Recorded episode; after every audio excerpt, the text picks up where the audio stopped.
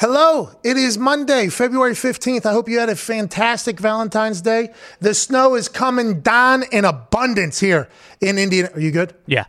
Hello, it, hello. It is Monday, February 15th. Hope you had a fantastic Valentine's Day. The snow is falling in abundance here in Indianapolis. We apologize that this is potentially going out a little bit later. Ty had to mm-hmm. drive home. By the way, Ty, thanks for your commitment to the show, pal. You bet. Thank you all so much for choosing to listen to this show. Um, I know there's plenty of other things you can listen to. The fact you listen to us, we are eternally grateful for. Um, if you like the show by the end of it, please be a friend, tell a friend. If you don't, just act like it never happened. Big time guest today. Oh yeah, huge guest today. Big conversations. Can't thank you enough. Can't thank them enough. Let's go ahead and get to it. What's going on in sports, you might ask yourself on this Monday, February 15th? And we'll tell you it's a lot of drama, a lot of controversy. Is LeBron James ruining the NBA with his flopping? That is our poll today. You can find that at youtube.com forward slash the Pat McAfee show in the community tab. It seems as if LeBron's flopping has gone way too far. Mm. He's flopping all over the place. The NBA's giving him warnings. Now he's potentially going to get fined while winning the MVP. Is this what NBA MVP basketball is? I believe it is. It's very smart. You're taking advantage of the rules, helping your team out, maybe putting the other team into a little bit of trouble, making free throws, moving forward. If you can do it and it helps your team, why not do it? It seems like this is more of a basketball problem as opposed to a LeBron James NBA problem. Just like in soccer with the floppers being rewarded for their teams, eh, you can't blame the player who just so happens to be taking advantage of the rules in the game better than everybody else. Now, if they want to go ahead and get rid of it completely and say, hey, you get caught flopping, you're suspended four or five games. If they want to take a stern stance, then go ahead and do it, Adam.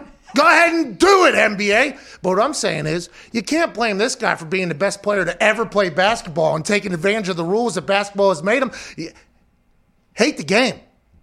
Don't hate the player. That's right. Well said. said. Oh, Oh. Thank you, Foxy. Well said. Now, in there, I did say the best player of all time, which automatically leads to an incredible conversation that we could do like every other sports show at least three times a week if we wanted to get into that. Jordan, baby. But the thing about it is, they play two different sports. He and Michael Jordan played two different sports. Michael Jordan revolutionized the game, changed the game, but what LeBron's playing now is much different than the basketball vote. We found that out on The Last Dance. And everybody's going to say, Michael Jordan ain't never flopping. Well, that's because they were throwing literal clotheslines at people back then. Much different game. LeBron couldn't have played back then. You're telling me the guy that's taller than the people that were doing the bullying has a bigger body than the people that were doing the bullying? That LeBron James is faster than the people that were doing the bullying? You're telling me he couldn't have adjusted his big ass body to take a clothesline or two? You are wrong. Imagine this man with a clothesline from hell like he's JBL in WWE back in the day.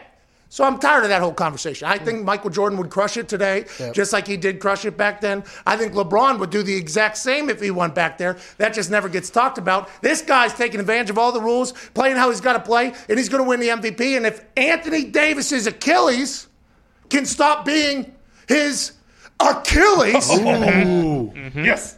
Yes. that was pretty good sports talk stuff right there. Yeah. Look for the Lakers to run it back. Speaking of running it back, Dak Prescott said on his Instagram uh, after a post from his tight end named Blake Jarwin. would have never guessed Blake. never, I knew Jarwin would have never ever guessed. Blake Jarwin, tight end for the Cowboys, puts a post on Instagram and says at Dak underscore four. How about we run it back? Then Dak puts on his Instagram story because Instagram makes it damn near impossible to really be able to spread anybody else's accounts or messages, a la what Twitter can do with retweet, which helps your, you know, your platform grow and everything like that. Instagram, although they brought in the Instagram story, sharing posts, not that easy. Okay, they used to have an app that would screenshot things and copy and paste for you. That's something they got to figure out. But I like the Instagram story share, which is what Dak did, and said that's the only way I see it to our pal Blake. Blake Jarwin. but it's interesting. He says that's the only way I see it. Hmm. Who else is in that conversation? Is that that's the only way Jerry and I see it, or eh, that's the only way the Cowboys and I see it, or is that just that's the only way I see it? And by the way, Tad Prescott, Dak's brother, is probably going to come out and have a little something, something, little explanation on this. Yep. Everybody's wondering, is Dak going to get extended finally with the Dallas Cowboys? A man who got drafted late, took over a starting job from Tony Romo, retired him, had him make 17 million a year calling games. Forget how to call games in an entertaining rate. All that has happened, and Dak still has not been paid yet. Tony Romo was paid by the Cowboys and by CBS hmm. in the exact same time that Dak has not been. He got franchise tagged, made a lot of money. Will he get franchise tagged again after one of the most gruesome injuries of all time? That is going to be TBD. It seems like Dak wants to be a Cowboy, but does Jerry want Dak to be a Cowboy? Always said that he was. Always said that he sees him as the future of of the franchise. Always says that his hands don't get cramps writing checks. He paid everybody on that team, but Dak Prescott, the long term deal. Will he be in the free agency market? How will that look for Dak alongside Deshaun Watson, Russell Wilson, Carson Wentz, Jacoby Brissett, Derek Carr potentially, Marcus Mariota? There's a lot of quarterbacks out there with Dak be at them. That's not the way he sees it. Will the Cowboys see it the same way. There's a bunch of other drama as well, including a Raiders uh, fan account, blog account coming after us. This show Whoa. all weekend. Excuse me? This show What? was attacked by, I believe, Cody from the Raiders. Ah, okay. Cody. Now they write blogs. They use names of dead people as the people that signed it. Classic serial killer, but I've been watching a lot of detective work. We've been snooping around. It's potentially JT the Brick too. Could Whoa. potentially JT the Brick, but there, we've been snooping around, and the Raiders fans are coming. At, by the way, for for good reason. If I was a Raiders fan, I would want Derek Carr to be thought of as a very good quarterback by everybody as well. I mean, you got a chance to ride the wave when the Raiders were in Oakland. Derek Carr was on his come up. Here we go. Then I watched his leg get broken on Christmas Eve in MVP season, and it was a bummer because Derek Carr, really cool guy, becoming a great player, and the Raiders were becoming relevant again. Holy shit, here we go. Since then, team has moved out of town. Now they're in Las Vegas, and it seems like Derek Carr is not going to be the guy for Jon Gruden long term. And what we had to do after he hurts himself, where looks like his groin got ripped out of his body. Yeah. You remember that? He was strolling or, or scrolling. he was strolling and scrolling the field to the right there, running, running, running. Primetime game against the Los Angeles Chargers, and all of a sudden it looked like there was a potential because there's there's no fans in there. It looked like there was a sniper up on top of the thing, Yeah. and instead of shooting him in the hamstring, which is normally ah, you know, they got him right in the groin. Instead, boom. Pow, he pulls up, actually does this, throws it away, jogs into the sideline. Then he does an entire Jared Leto from the Little Things walk. Okay. shout out, shout out, big weekend of watching stuff. He walks all the way back. Marcus Mariota comes in. Great game. Oh, yeah. Marcus Mariota comes in. They end up losing by three in overtime. Insane game. The next day, that game was on December 17th. On December 18th, we had to have a conversation about Derek Carr. We don't talk about Derek Carr that much. Okay, we, uh, that's not really something we do. I have a lot of respect for what Derek Carr was. But on December 17th, we see a guy who's already been paid a hundred some million dollars with no money guaranteed left on his contract. And it seems like a sniper shot him right in his groin somehow. Missed the ball, hit the groin, Yep. maybe a hip flexor, pop. We had to have a conversation. And this is how the conversation went the day after that game. Derek Carr, by the way, you're never going to see him in a Raiders jersey again. Probably not. Hell of a run. Yeah. Hell of a run. Good career. Good career. Well, you know, he's going to be a backup for a long, long time. He's going to be a journeyman in the NFL. So his starting career was fantastic. He is going to be a backup for at least the next year or two, I'd assume, after everything that's gone on.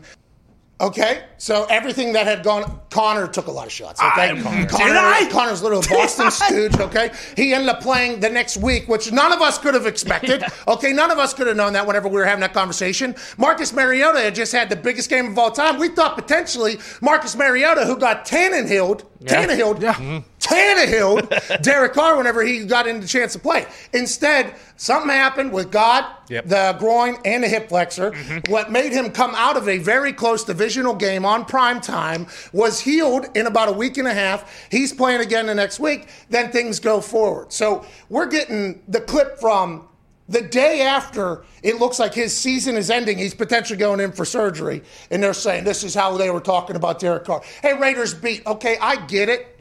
Okay, I get what you did there, and then me acknowledging that Derek Carr is potentially going to be an Indianapolis Colts quarterback. And by the way, that would make the guy who said that he's going to be a career journeyman, Boston Connor, very happy. Actually, if that was to happen, would that not make you thrilled? Absolutely. Yeah, let's go and let the Colts stink is basically how he's thinking. And I'm not saying that, by the way. I'm not saying it. But now that you know that the dead cap space for Derek Carr for the Raiders is only like $2 million if they trade him or cut him, he's probably not going to be a Raider anymore, if I had to guess. If he is going to get traded, like people are saying, Marcus Mariota, we are a team that's in the market. If we end up with Derek Carr as a quarterback here, will I be pumped about it?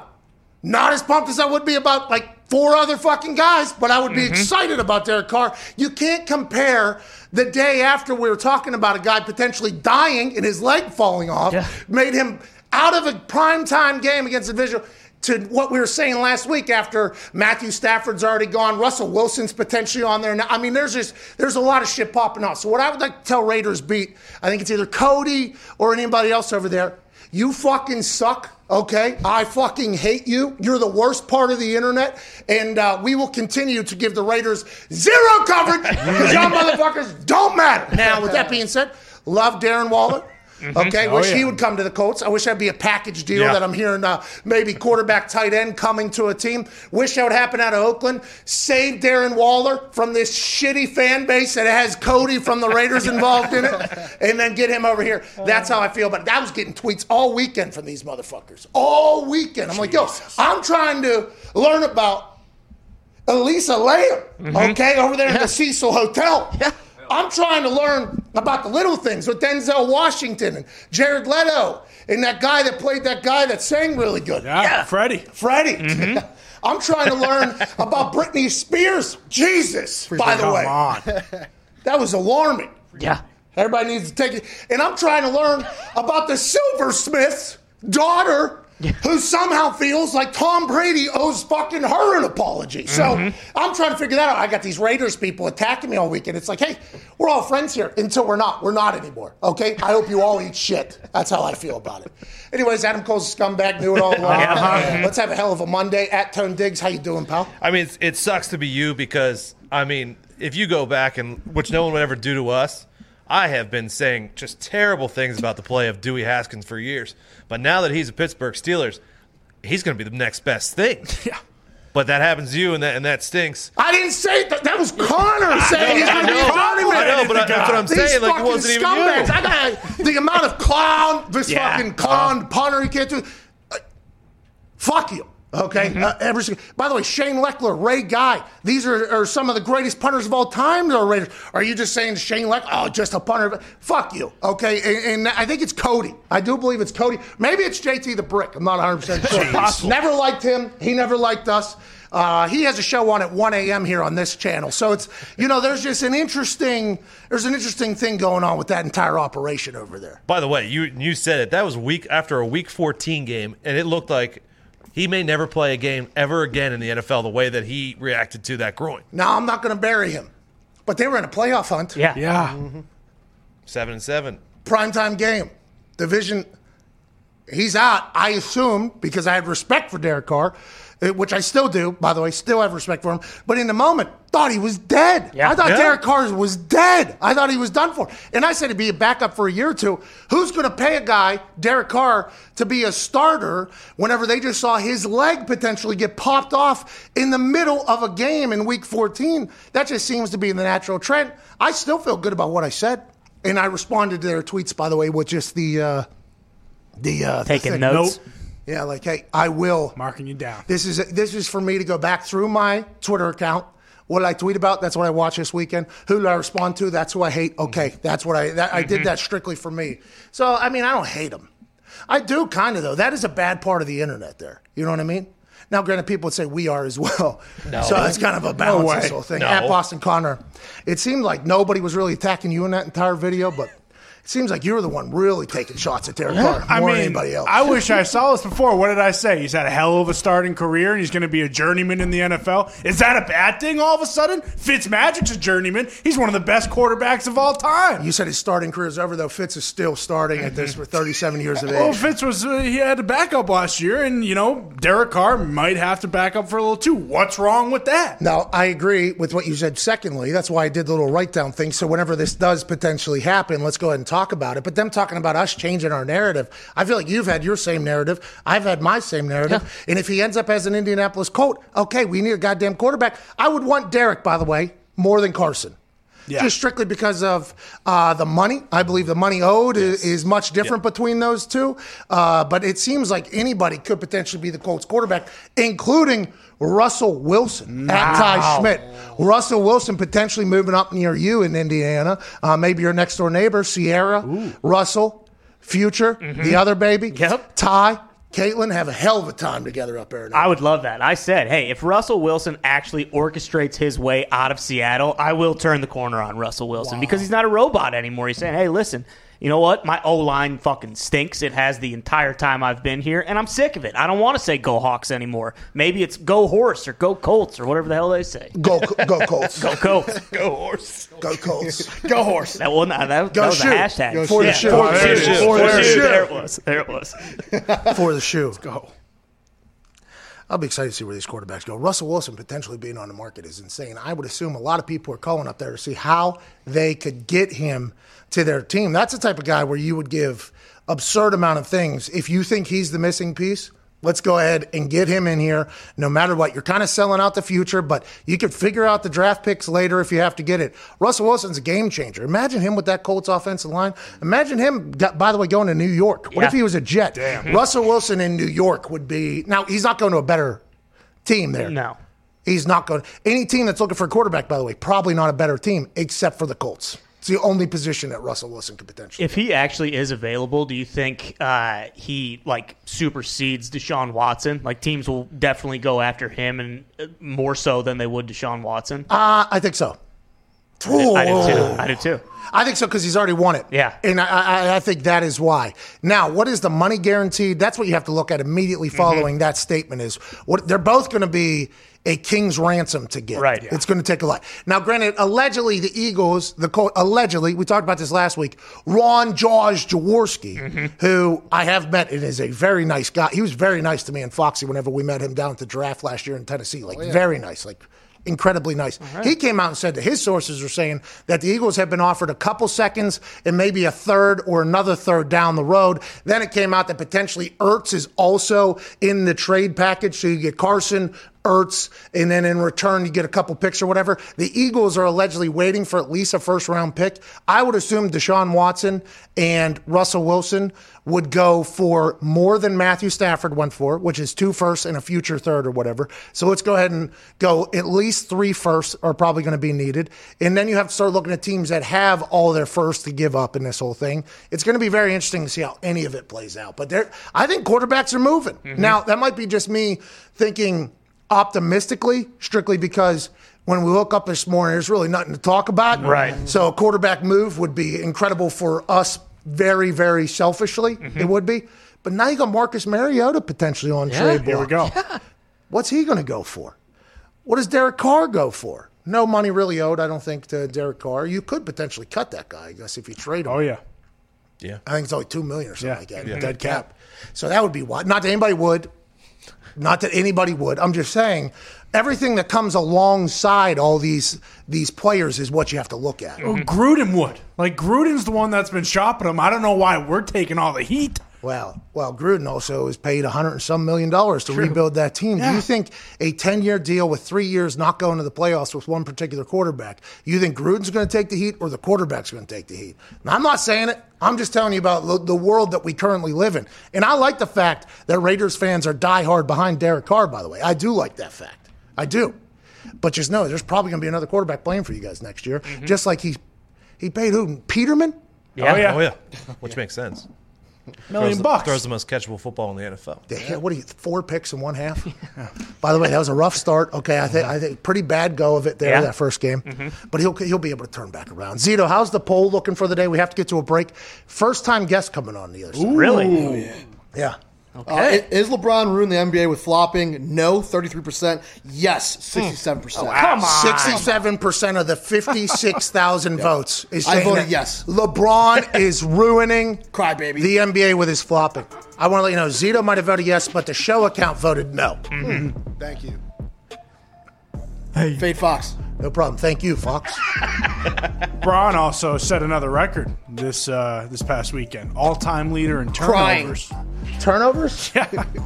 Do they count playoff turnovers as well? Uh, I don't know. Because the guy had like I don't know, forty-nine more games than anybody else every single year for eleven years. Would So, make sense if they counted that because Karl Malone was the one who uh, he passed, who also played hmm. you know a couple seasons in the Yeah, I, I mean, you can any stack can kind of paint a picture, but then you can also start prodding at it and kind of paint a different one if you'd like to. If you want to go ahead and take a happy accent with Bob Ross and just kind of go mm-hmm. over that thing. That's what happens when you play for a long time and you know you have the ball in your hands 43 minutes a game. You know you're going to turn it over a couple times. And what he made the finals what every year for like eight years straight. Oh or yeah, like that. eight straight finals. He's so good. Yeah. Not saying Jordan isn't. Couldn't capitalize, though. Okay. I'm not sure LeBron's NASCAR team will be able to compete like Jordan's NASCAR team is currently no competing. No way. They look good But maybe night. down the road, we'll see. By the way, congrats to Mitch McConnell winning the Daytona 5. baby, Mitch. Mitch. Daytona 500. I bet on Kyle Busch. Kyle Busch plus 1,500 odds. Ooh, tasty. I would have won 35 hunch if Kyle Busch wins that thing. Damn. He gets crashed out by some stooge in the last lap there. He survived the first battering ram that came through and took out 16 cars, I think, or 15 cars. Then there was an eight hour delay because of weather in Flor- Florida. Mm-hmm. And then all of a sudden, Kyle Busch was back. Denny Hamlin was running a hell of a race. He was. Denny Hamlin was running a hell of a race. They had that thing fast. Oh my night. God, it was a quick car. They said they actually. Now listen, because he's won the past two years in Yeah. a row. He would have been the first ever to win three straight. right. Wow. Do you know Denny Hamlin potentially could have made Daytona 500 history yesterday if he would have won for three straight times? Do you know that? No. Denny Hamlin says whenever they show up down there at Daytona, first race of the year, it's the biggest race. Mm-hmm. They're very comfortable in the car.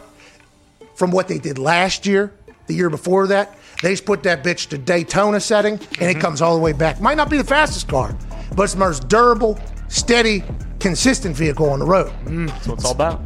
Until fucking Mitch McConnell hits that thing slingshot after an mm-hmm. absolute catastrophe of a last lap at about 1.30 a.m. Last night, if you watched the Daytona, it was late night. Mm-hmm. A dude's car was on fire. Okay, he drives into pit lane. Fire people are trying to put it out. This fire is fucking durable. Yeah. Good job. Sturdy. Just keeps coming back. They said it was potentially a wheel bearing was on fire or whatever. They put it out for like half a second. The Santa Claus, when the turkey's in there and the fire goes out, mm-hmm. they put the fire out for like half a second or whatever. He tells his pit crew person, I won't go back out. Goes back out, fire starts. Car's back on fire. He hits the brakes. Shit goes through the floor. He has no brakes. Car's on fire. driving around Daytona 500. About 10 30, 11 o'clock at night. What a life. Maniacs, all of them. Why the hell's he hitting the brakes too? Well, why is anybody telling him to go back out there when your car is still on fire? There was a fire person that was blowing it and then he pulled off. It was like, well, you're going to be right back here. Yeah. I hope. I hope. I hope you make it back here, pal. So I saw a video this morning of like six cars going up in flames. I was like, that's, That's- weird. I didn't hear that baby. six guys died yesterday at Daytona, but apparently they did not. Mitch McConnell, the guy that did win years ago, 2007, 2008, he had a horrific, oh Those crashes. a horrific crash that he survived. He now becomes a Daytona 500 winner before Kyle Busch somehow. I'd like to because we recorded uh, Hammered Down earlier, and I did say Mitch McConnell was the winner. It wasn't. It was Michael McDowell. Mitch McConnell happens to be a U.S. senator, I believe. What? I apologize for putting that name in your head. You fucking grew up on Daytona. yeah, you did. I, I can tell you, yeah, I grew up on the Rainbow Warrior. He's calling uh, races And- now. Him and Clint Bowyer in there. Yeah, and Earnhardt, okay, not Mitch McDowell. Listen, I will let you know that Mitch McDowell's story is an incredible one. yeah. He's been around a long time. I mean, if Mark Martin was out there, I wouldn't have got his name wrong. Well, I just want to let you know, Clint Bowyer, electric on the microphone. Yeah. Electric. They're doing it right over there. Mm-hmm. Now they had to fill like three hours of dead time, and then they had to come back. I don't know how they must have all got naps or did an energy drink or cocaine. Mm-hmm. We gotta get to a break. I saw one guy went to the drive-thru to get food. In his car, probably that same fucking guy that drove on fire. That dude has no care. He's still driving. at all for his body. This dude was just wa- fucking went right back out there. It's like they did not fix that. There wasn't even like a nothing. Just fucking right back out there. What a weapon. Just wants to win. Sorry uh, Need a jersey. to the Daytona 500 winner named Michael McDowell. Michael. It's not even Mitch. Jesus Christ. Tony. I didn't even know that guy was in the race. Nobody did. Okay, that thing finished at 1.30 a.m. Yeah. How was I supposed to know? I got a guy who says he lives and dies with Daytona. Diggs. Diggs, Coach Diggs, Mama Diggs. You should just sit down in the basement and watch Daytona and NASCAR. He's supposed to be our NASCAR expert. Yeah. When he comes flying in with Mitch McConnell, how am I supposed to know any different? That's on me. I got to do better research. You didn't think it was odd that the winner of the Daytona 500 happened to have the same name as the former Speaker of the House? Um, First of all, I didn't know that. did not know what you just said. Former Speaker of the House? He doesn't Think- uh, speak I- anymore at the House? Majority, minority, I don't know. I don't know all He that. just doesn't speak anymore. The They house should anymore. raise those people. Though. I mean, to be clear, though, I have said numerous times Mitchell McConnell, Mitchell McDowell, mm-hmm. Mike McDonald's. You might as well just put them all into a hat. I, I don't know much about that word. I think my life is much better for it. On the other side, joining us two minutes ago, we have to get to a break. Kyle Long of the Chicago Bears, a man who I have uh, spent time with, hung out with before. Uh, partook in off-field activities alongside, but he has never been on the show. Cannot wait to chat with him. I think he's also a NASCAR tie-in. We'll ask him about Mitch McDowell winning the Daytona. They're putting dirt on Bristol. Oh, here we go. They're putting dirt down on Bristol. Bristol's becoming a dirt track, and I'm not talking about sprint car racing because I know a lot of people are thinking I don't know much about racing. Child, please, I live in Indianapolis. Hell yeah. And ladies and gentlemen, joining us now, former Chicago Bear All Pro Pro Bowler, stud, offensive lineman, Kyle Long. What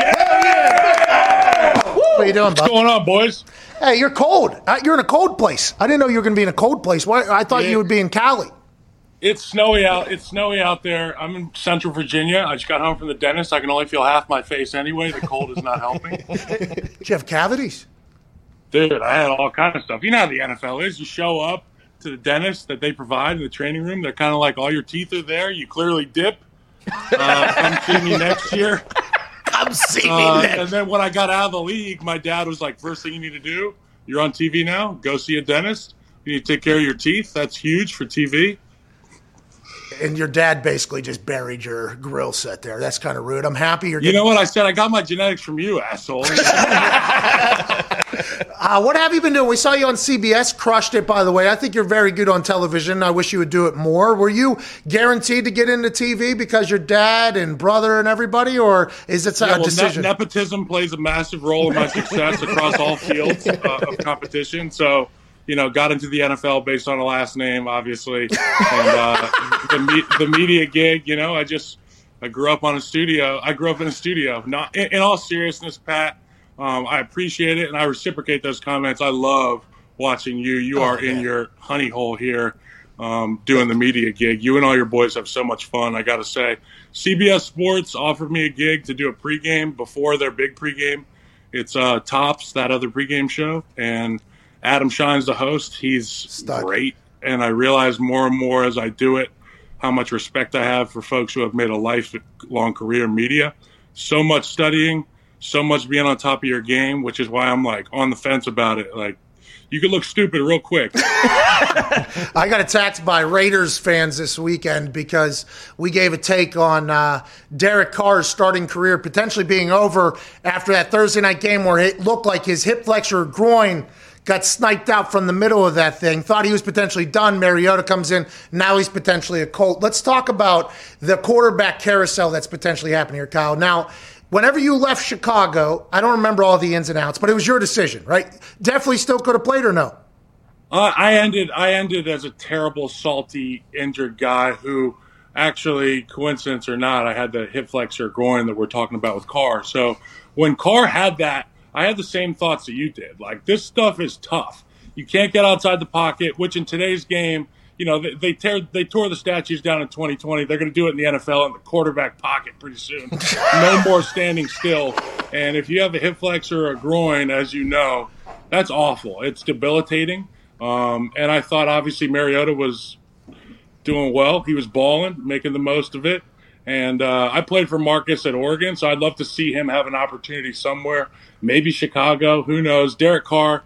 Um, I think you, you've talked about this at length. He's less expensive than Carson Wentz. I just don't know if I'm ready to pull the trigger on Carson Wentz yet. Um, What do you think I about? think- how do you feel about these guys? Though, like Carson Wentz situation is a little bit different. He is kind of asking to be released or whatever after the head coach was fired, but they went their separate ways because of philosophy differences. But they're the ones that drafted Jalen Hurts, and they hire Jalen Hurts' friend as a quarterback coach. Basically, Yeah. they're kind of forcing Carson. It's, it's very interesting. But put Carson aside. Let's go Deshaun. Let's go potentially Russell. Let's go with these. You know, Matt Matthew Stafford, massive names. Quarterbacks are like, you know what? I'm going to go try to get to a place that wants to win. How do you feel about Yeah. that, Kyle? How do you feel about that whole mindset?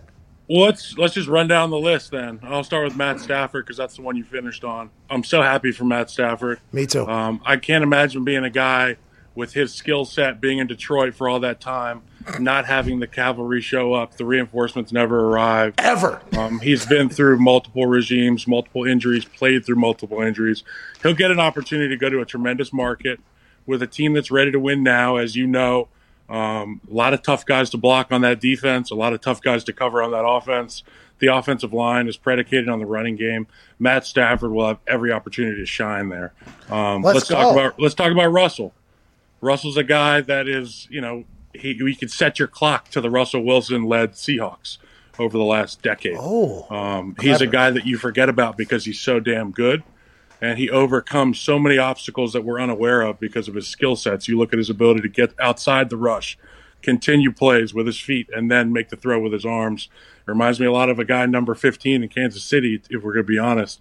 Um, he, him having an opportunity to go somewhere is franchise changing. If he wants out and he wants a fresh start, as an NFL fan, I say, God dog, let him out of there. Yeah. Go let him go. Go let him go where he wants to go, man. Russell Wilson's great for the NFL. You think Patrick Mahomes is great for the NFL? He is. Russell Russell Wilson has been great for the NFL. Give him what he wants. So you're on the side of if guys want to go to a place because now the NBA was like this for a long time.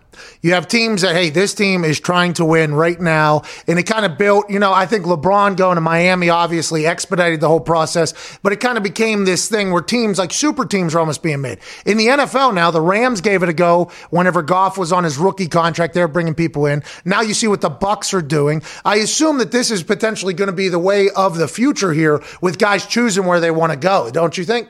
There's absolutely going to be two trains of thought as a as a upstairs type guy, Pat. And I think We're big the one upstairs way, guys. The one way is absolutely what you're saying. Uh, let's load up. Let's make it a sexy place to play. Let's dump money into our, you know, free agency and all that stuff and get all the right guys here. Or you can take a page out of the Brian Flores book, and this book may change next year because they went and they, you know, they tanked for Tua. They got Tua. Fitzpatrick balled out. Now there's question marks even in that locker room. Um, my my thought is you can still build your franchise from the ground up, and that may be a more sustainable option. Uh, the question marks revolving around the Rams roster, et cetera, are if they don't win now, are they going to hit the Mount Everest slope downward? Oh, you're talking about And that's that's no good. We watched St. Louis for a very long time, and they were in that boat, and it could be there with the LA Rams. uh, intriguing whenever you go all in and then it doesn't work. You know that that'll be something that we'll obviously see more of as more teams choose to go all in. We're talking to Kyle Long, legendary. Hey. Legendary offensive lineman for the Chicago Bears for a long time. How did now your story? You were a baseball player, right? Much better baseball player than you were offensive lineman. Well, I was uh, I started playing O line because my younger brother took the varsity quarterback job in at the high school. Um, so I started playing my tenth grade year, and we won state that year. It was a lot of fun. Played both sides of the ball. Didn't play. Uh, I wasn't a core teams guy. I apologize. That's a shame. I, I couldn't do kickoff, kickoff return. Just couldn't do it. Uh, It's a we long- didn't punt much though. We didn't punt much though. You wouldn't have had much action. So played baseball too. Um, loved baseball from a very young age. It's, it's what separated me from Chris, who, as you know, was you know number two pick. Everybody's all American. Looks like GI Joe. I was like, I'm gonna do my own thing, and Smart. went and played baseball. Went to Florida State. Um, that was a damn good time. By the way, I, I was there for summer semester, summer bridge, and fall. There you go, lefty. Open up, yeah. Open up the stand. See that thing coming in hot. Oh yeah. Yeah, I'm like Okay. Ichiro in there. You know what I mean? That's what they say. Well, hey, I went to Florida State, Pat, and let me just say, it, it probably was a lot like West Virginia, in that it's just a damn good time. People are great folks. They You're- love it. They you're love. They got a, a little bit of an elbow problem, but it's not a problem. Okay. Got you. And how that that failed miserably? How'd you end up in Oregon? Then you just transferred over there? Well, it didn't fail. You know, some you, you fail upwards sometimes. Your boy, I, I had to switch states, coasts, sports, lives essentially. Went to junior college in Sa- at Saddleback College in, in Orange County. I was working at Jack Surfboards, building Sector Nines, and the football coach was like, "Why are you here? Who are you?" I was like, "You don't want to know why I'm here." bro." he got me out there to the school, played two years, got a scholarship to Oregon, and started four or five games, and ended up uh, playing for the Bears. had a had a damn good time of it. Now we're here chatting it up. I remember sitting on the lawn at the Pro Bowl, waiting for people to show up with you, and we were just shooting the shit. My rookie year, it seems like yesterday. Yeah, well, that's the thing. You made the Pro Bowl as a rookie. It was like, okay, this guy, Quenton Nelson, basically, I guess, is the newest form of Kyle Long, but you made it like your first three. It was just like, oh my God, this guy arrived, played baseball, had the time of his life, plays at Oregon for a little bit, gets all the Nike swag, I had to assume. All of the Nike swag at Oregon, I guess. Good for you, by the way. I got some right now. Ah, yeah. Oh, oh, hey, oh. My brother always gives me shit. He's like, dude, you were there for six weeks. Like, drop the gig. Is he Adidas or is he a Nike as well? I don't know. I think he's uh I'm not really sure. I think he's like a Merrill guy. He likes, you know, he's a big hiker guy. He does. He loves water boys. They climb that fucking mountain every year, dude. Uh, Every year. Unbelievable, dude. Have you ever done it? Uh, I find the biggest hill in Call of Duty and I just sprint up it. hey, by the way, Pat, I know you're a big gamer now and I know you're into the VR stuff. Thank you. Thank you. Um, Thanks for following. I along. think another thing that you should give a shot because you know NASCAR season Daytona 500 just happened is the iRacing thing. It's a simulation. It's a great gig. You can wear your little VR goggles. You can sweat it up. Uh, but if you want to get a feel for what those Daytona drivers are going through last night, put the VR goggles on, hit up one of your buddies with iRacing, and get in the cockpit. I, I believe we have one coming to the office. I, from what I've been told, we potentially have one on the way. It's expensive, like thirty-five grand or something for like a really good one or whatever. I'm getting in there. You you have a NASCAR deal, right? You were doing a show with NASCAR. You did the racing. Has that always been something you've enjoyed, or or how? I've enjoyed NASCAR a lot. I got hurt in 2015, season-ending ankle injury, and a buddy. I needed something to immerse myself in because, as you said, football was everything for me. It was like success, success, success, and then it was a massive injury. I needed something, so my buddy said, "Let's watch NASCAR." I got into it. My buddy Jr. was like, "Hey, we play this game. It's more of a sim. It's really serious. If you if you like NASCAR, you should get into this." So I did it. And four years later, I, I mean, I was on a, t- I had a TV show last year with NASCAR. My buddy Jr. owns Mode Motorsports. They they're in the e NASCAR uh, iRacing series, and yeah, we, see- we enjoy it. It's a lot of fun. Did you watch last And, night? uh, Big Mitch McDowell. Mitch McDowell. Dude, you know what? he he hit the Pat McAfee punt on Brad Keselowski on that last lap. It was, you know, it was all Fords at the front, sprinkle in a couple Chevys and Toyotas behind, but it was like a Ford race there. And then all of a sudden, all hell breaks loose. Daytona, man, it's great. Daytona is something that you have to wait around all day for. You know, the weather comes through and they ain't canceling it. And then when the when the cars get back on the track, they say, "Hey, we're going to have a winner tonight, regardless of what happens." That thing ended like 12:30, 1 a.m. I did not. I was asleep for sure. I woke up this morning, saw old Mitch won for the first time in 370 races. That guy, he's been grinding in the in the cockpit there for a long time. I did not know Keselowski was the guy that he passed. I had money on Kyle Busch, KY, my guy. That's who I was betting. Yep. Kyle Busch is my favorite driver, man. He's what Me he's too. what the sport needs more of. There's a lot of great guys: Chase Elliott, Brad Keselowski, you know, Joey Logano. These are all big names, but Kyle Busch, I mean, he's everybody needs a heel, bro. Everybody needs a heel, and to share a name with one of the greatest wheelmen in the oh. history of NASCAR, is, it's pretty cool. Get to root for the old Candyman. He and I had um, Candyman. Oh, because the M and M's. By the way, his pit crew all different colors, as if they are. Ooh. Yeah, it is uh, color suits. You know what I mean? Oh, yeah. The, the whole thing. Uh, KY and I. That's his name whenever he gets going. By the way, KY.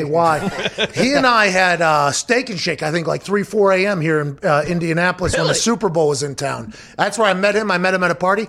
Incredible time. KY is a good time. And I didn't know nothing about racing. So I started following, and he's in fights with everybody. Oh, I'm like, yeah. oh, okay, this is not the same guy. He is the perfect heel at all times. I love, you're right. I think NASCAR needs a lot more of that. from from a fan's perspective, I got to spend time with uh, Kyle Busch. I met him at the track one time, and we've sh- we've texted a little bit. Um, I'm a big fan of his, but he reminds me of a great buddy of mine uh, from a competitive standpoint, and that is number six, Jay Cutler. And when I met Kyle Busch, I said, "Bro." Even that, I was like, I had to like pull him aside. You know, when you're like with a couple people and you got to pull him aside and be like, "Hey, I just want to tell you, you kind of remind me of this guy, Jay Cutler." Have you heard of him? Hey. He's like, "Oh, I love that. I love Jay Cutler."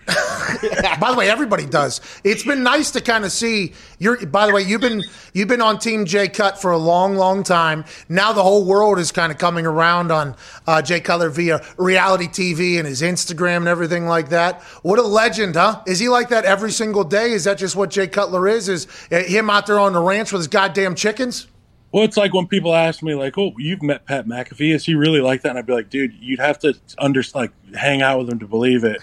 That's who he is. He's a funny guy. He's a great guy, great energy, and the same can be said for Jay in regard to his personality. I mean, it rolls off the tongue so easy for him when he's being a smartass, and it rolls off the tongue so easy when he's being a dickhead. He is a great guy, um, and you know, as many people said he wasn't a great teammate, I just think they gave up on trying to approach him. I bothered him so much my rookie year. I was like, this guy's going to buy me free shit. He's so rich. He's going to give me like everything I need. rich. And you know what? I bothered him until he did, Pat. And to this day, you know, he took me hunting one time. I'd Wow. never been hunting before. Wow. Took me hunting in a helicopter, this guy. Whoa! You guys are sawing down hogs. All because I was like, hey, I'm here to protect you. You might as well be friends with me, bro. hey, not a bad. That's a good American success story. You and Jay Cutler being good friends, pal. I don't know, True love story.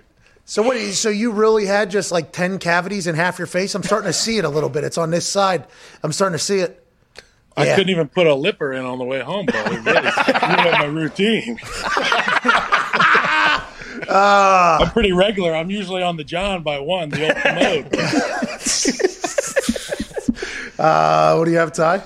Kyle, we uh, we had Chris on not too long ago, and we asked him about you guys going head to head, and obviously he said, "I think that you know you're really tough, but that he has the upper hand." Do you? I mean, is that true at all, or would you like if you guys really went into an Oklahoma drill, would you bury his ass? Well, Chris and all his D linemen, they take a lot of plays off, so he'd probably be fresh. I will say, I mean, I'm 315, Shawty. We can line. I live right up the street, see long. Hey, can you still move? Has- has- You know what? Chris is in much better shape than I am because he's just like he climbs mountains, and he's also the guy that's like, if you're gonna beat me, you're like you're gonna have to kill me. That's how Chris. There's guys you've played with that are like that, Pat.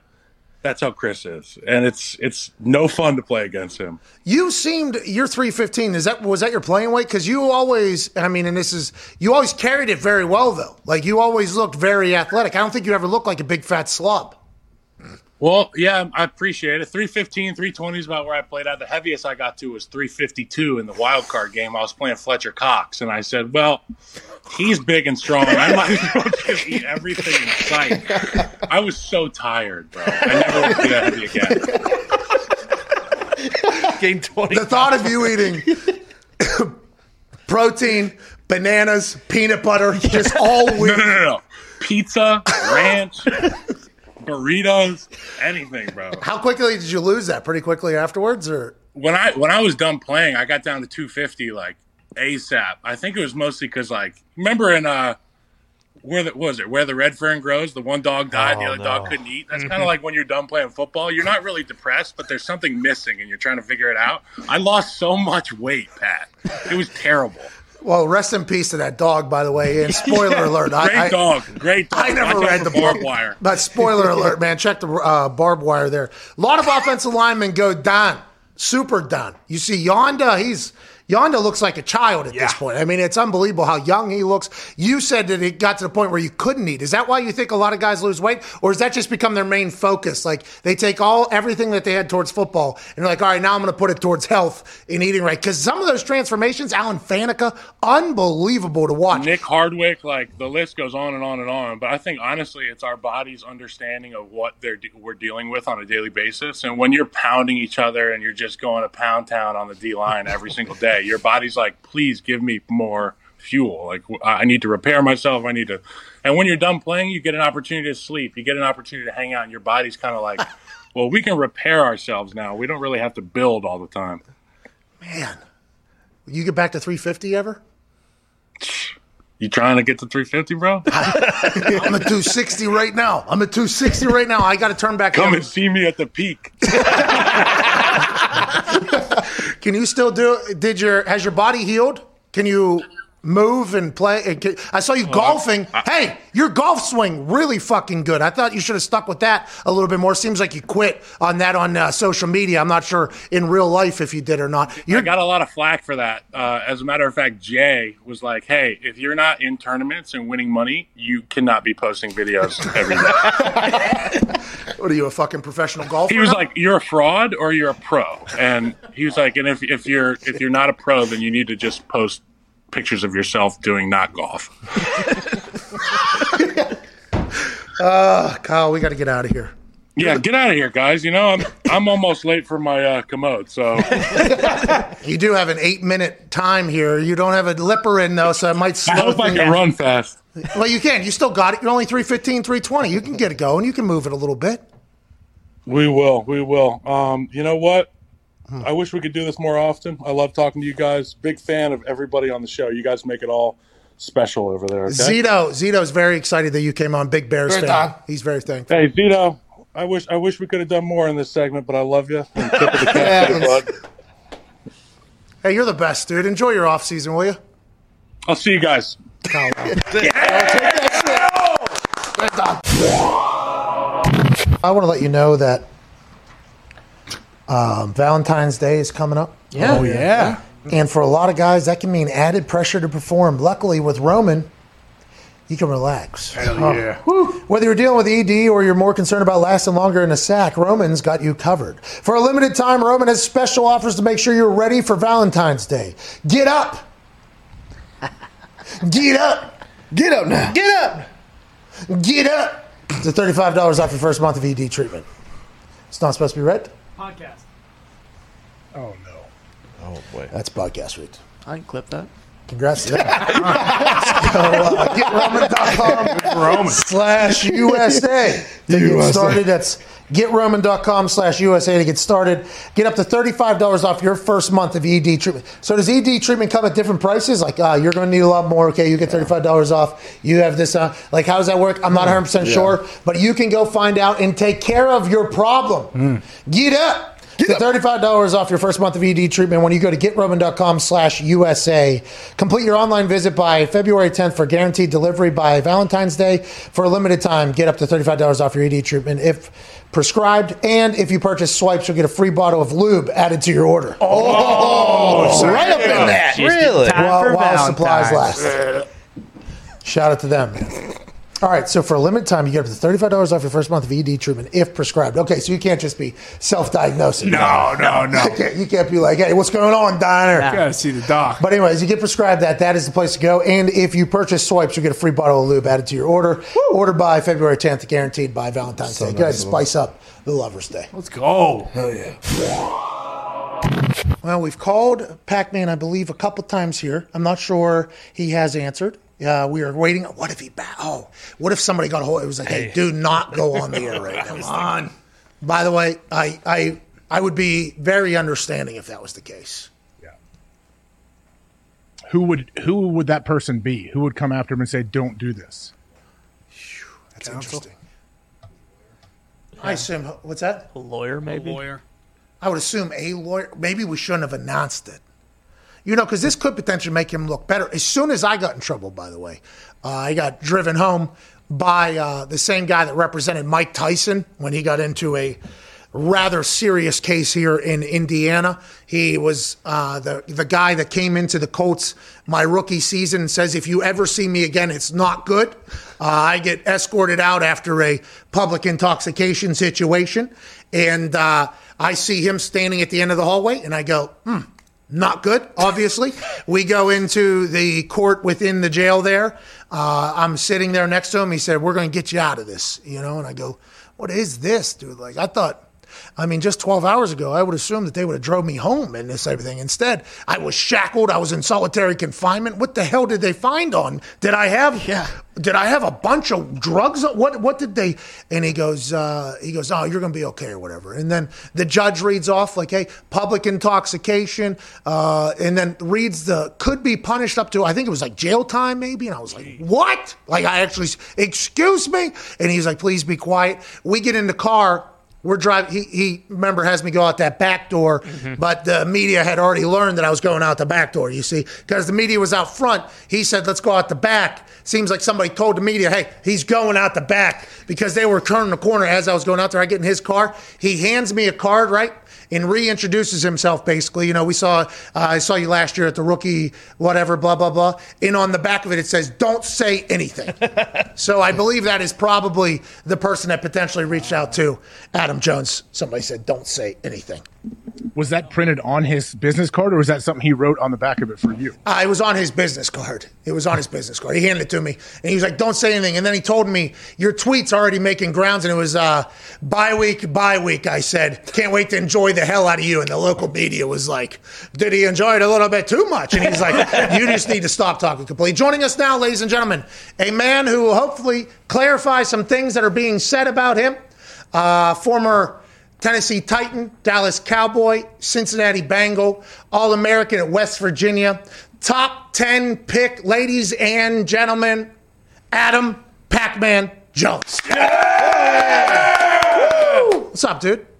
What's up, brothers? How y'all doing? Okay, so first things first. Last night, well, this morning, we woke up and all we see is a headline about Adam Pac Man Jones. Obviously, salacious headline. Punched a guy, kicked a guy, damn near killed a guy. A lot of people saying. I was getting a lot of tweets, obviously, because you've been on the show. People know that we know each other. And I reach out directly to you. I say, Adam, you all right? You respond, I'm Gucci. And then I say, Will you come on the show? Here you are, Adam. Are you okay? Are you good? You don't look like a guy who seems to be coming out of a massive hangover or anything like that. You seem to be No. okay. What happened last night? All right, so Pac, on, on the records, you know, um, the reason why I'm not drinking out in public or doing nothing because of situations like this. Because normally it's all oh, Pac was dead ass drunk or da da da da. You know what I mean? So Yeah. we was at a place a place called Clutch, and um, we went in. We was having a great time. Um, so I go up to the DJ booth to talk to the DJ booth, the the DJ dude. So this one particular bouncer. All right. So last week we was at another club, and this same guy was normally drunk. So the security guard put him out. Now remind you, he's a bouncer at a competitive club, which is Clutch. Okay. All right. So I'm just giving you a little history of what what why the hate is going on. Got it. So I go up and talk to the DJ. I got my little brother and one of his friends there, and uh, my wife.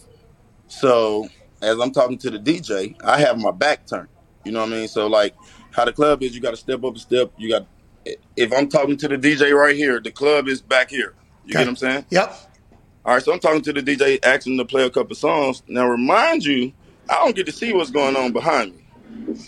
What So- songs? What songs? Uh, Young Thug, Okay. the baby, Okay. Okay. little baby, Okay. All right. Jacquees. Okay. I was trying to get a little Jacquees in there. You know what I'm Yeah, saying? yeah, It's, yeah. it's Valentine's Day. Yeah, gotta do what you gotta do. Love, romance. Yeah, Got it. Yeah, got yeah. it. I'm trying to end the night right. so I don't get like this is my little brother right here. What's up, man? So I, I can't really see exactly what was going on in back behind me because I was talking to the DJ. Now the the bouncer dude came in like everybody got to get the fuck out of here. Now remind you, my dude just put him out of the spot that we was in Last the week. week before that. Yep. So it's almost like a revenge thing. But I, at the time, I don't even hear the dude what he's saying the shit because I'm talking to the DJ.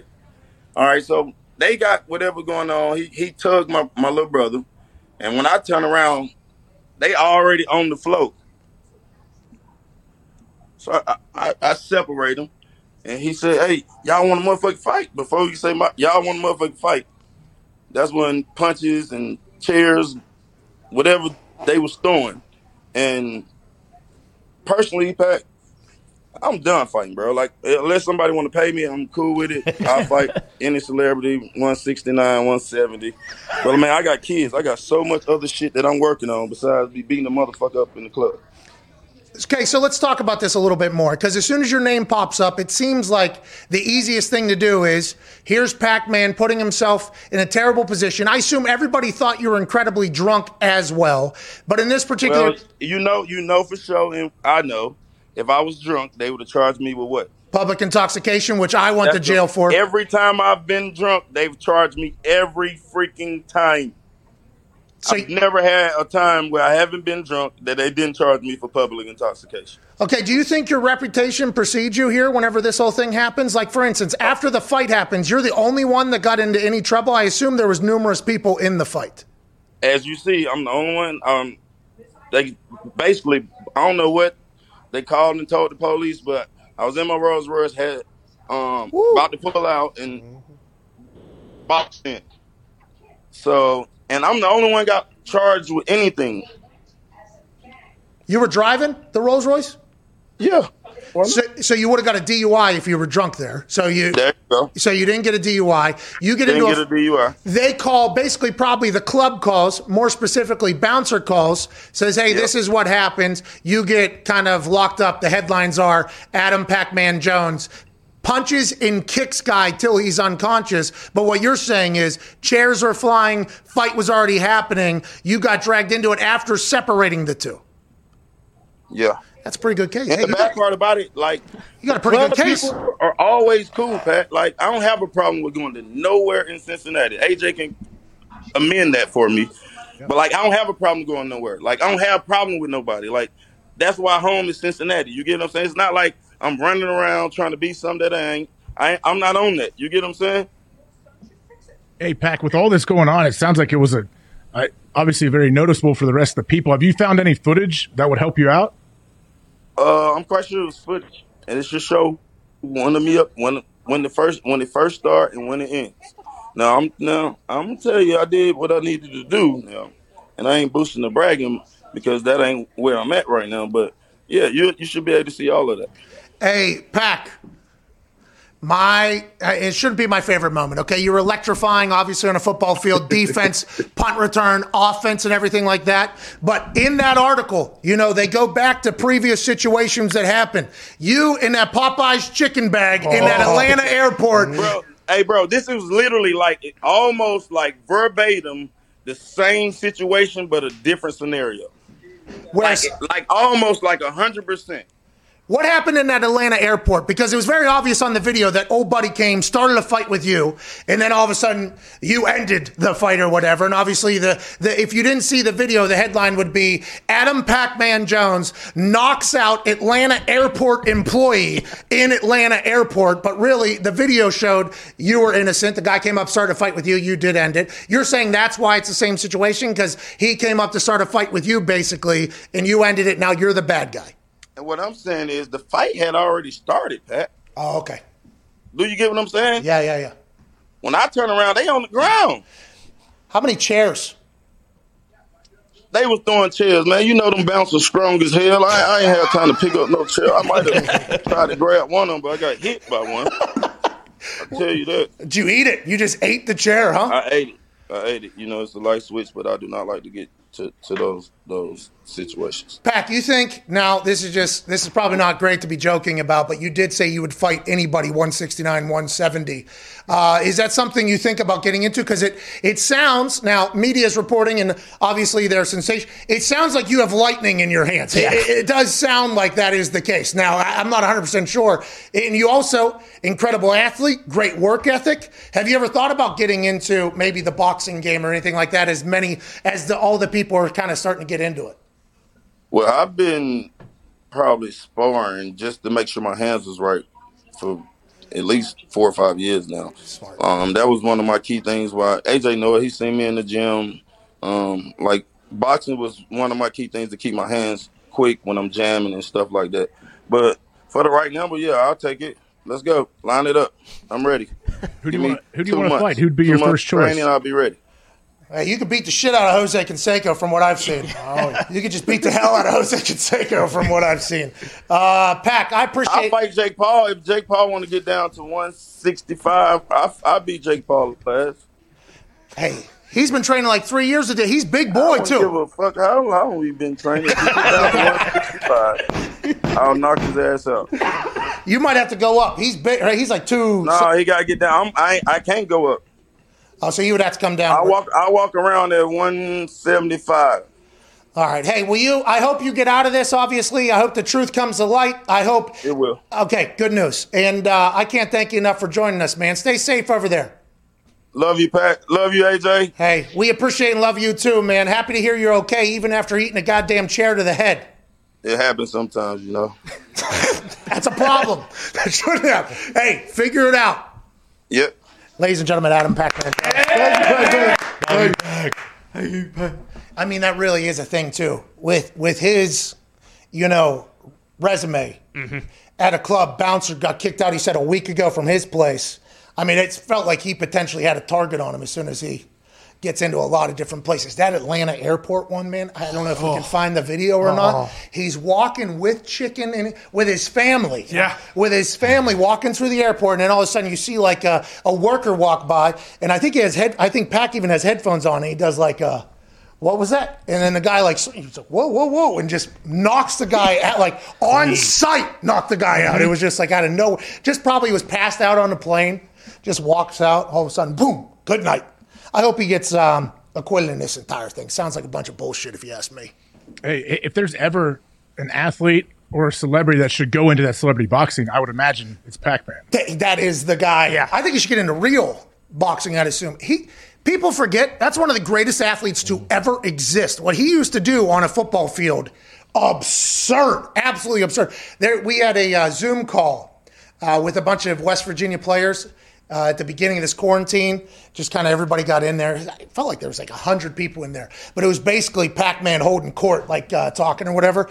And there was this offensive lineman, or, or maybe a linebacker. I guess it would have had to been a linebacker who said before games, Pac-Man would go through the program and see somebody that he thought was weak in, in their photo, just by their photo. And then during warm-ups, Pac would go out and just test the guy to see if he was right or not. And then all game, it was just like Pac-Man is in this guy, or he's like just baiting this guy And again, He was a hard-nosed, badass dude who obviously his stories have been documented and everything he's been a part of obviously comes from a part of town that not many could ever understand gets a lot of money still had i think a, ba- a, bad company around him at that particular point. I assume he's admitted to making a lot of terrible decisions but it feels like as he's grown older here he has tried to make it right almost and he still finds himself in some un you know favorable situations like this Yeah, one thing you mentioned how like how good of an athlete he was and the things that he could do.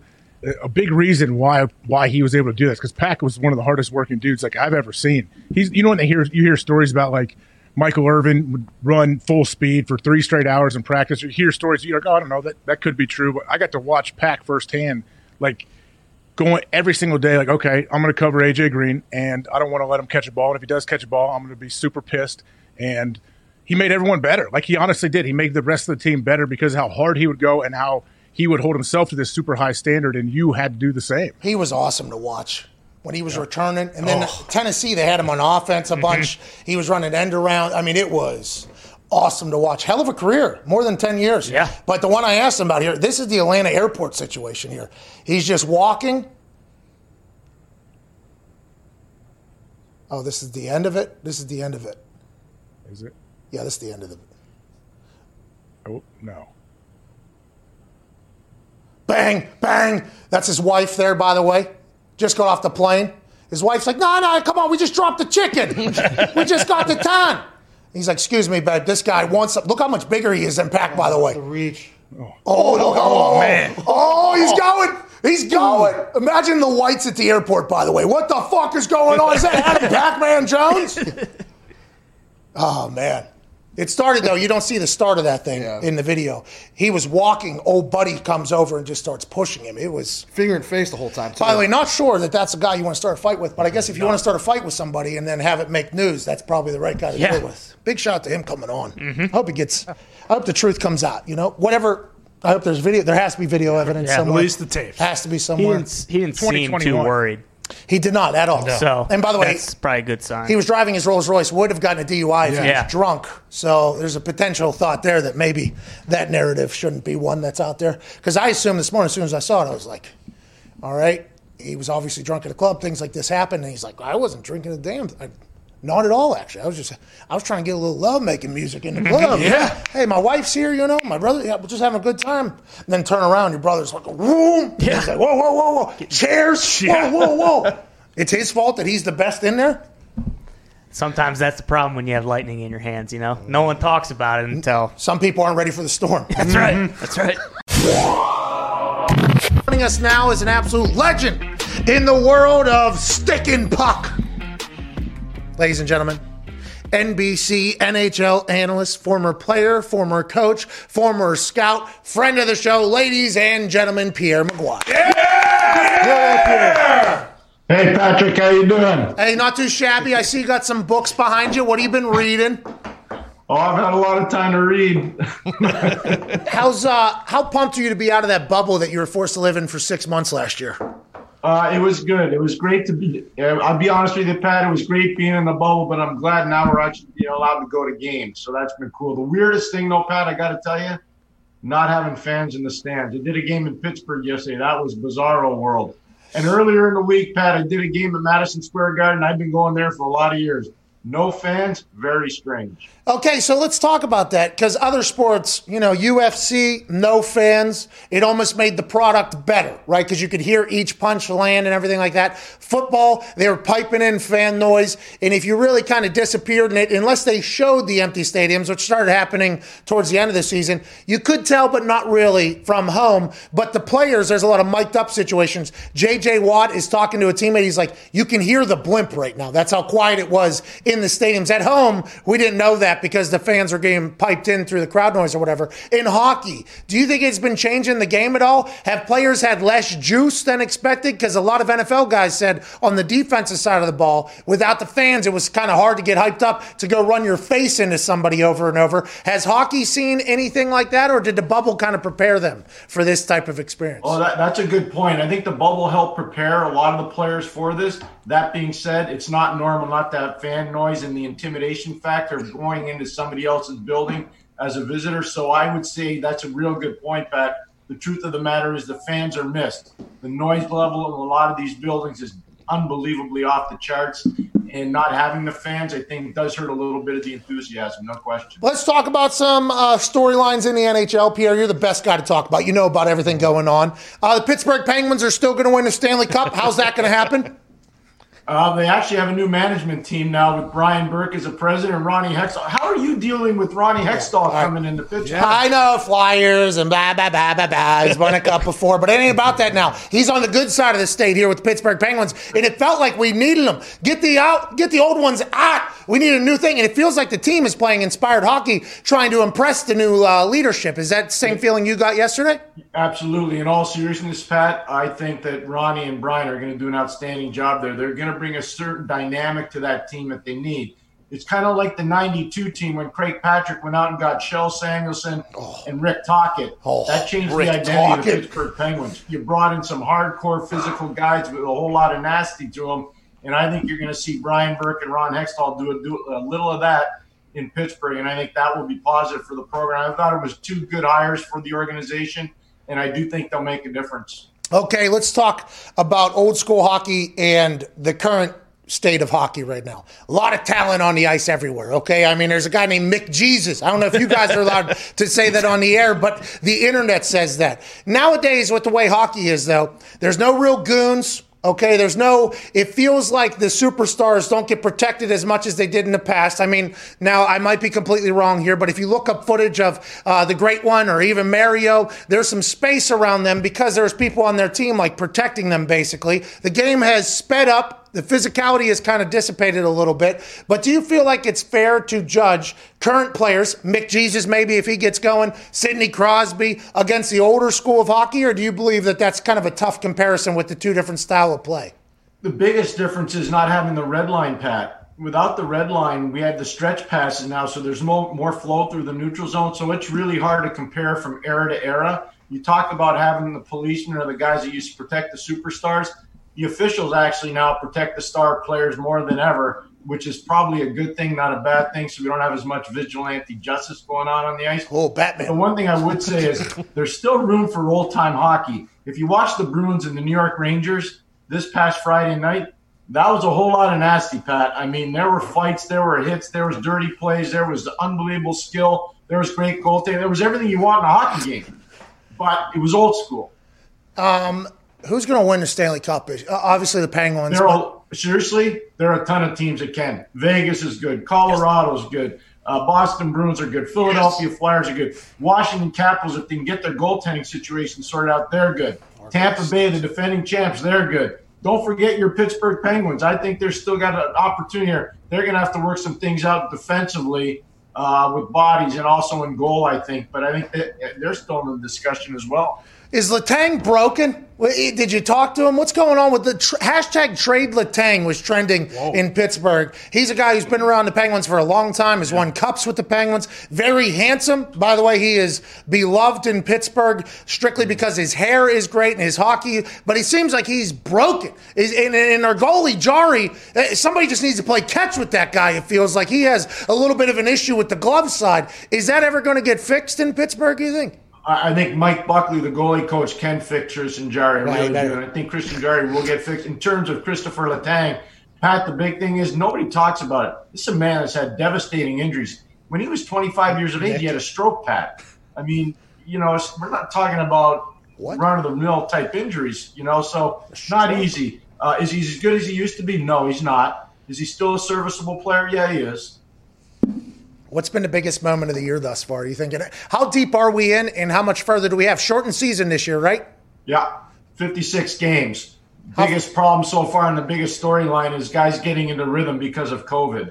It's been a big problem, Pat. Yeah, the Dallas Stars missed like the first month of the season, right? That that whole thing. It's not really being talked about much, but will they make up those games, or will they just no. kind of do what the MLB did and just be like, okay, we have enough games to judge who should be in the playoffs? Are they planning on making up every single game?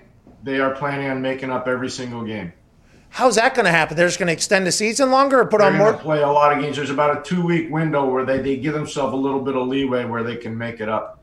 How do the coaches and players feel about this year traveling around? Are they a little bit tired? Uh, do they have the same rules as the NBA guys where at the away hotels you're not even allowed to eat at the diner basically, don't go to the lobby? You can't have you can't have your teammates up to your room. You you can't do anything. I, yeah, I can tell you just from when we travel, we travel. We're not allowed to ride in the same car. Can't ride in the same car to the rink.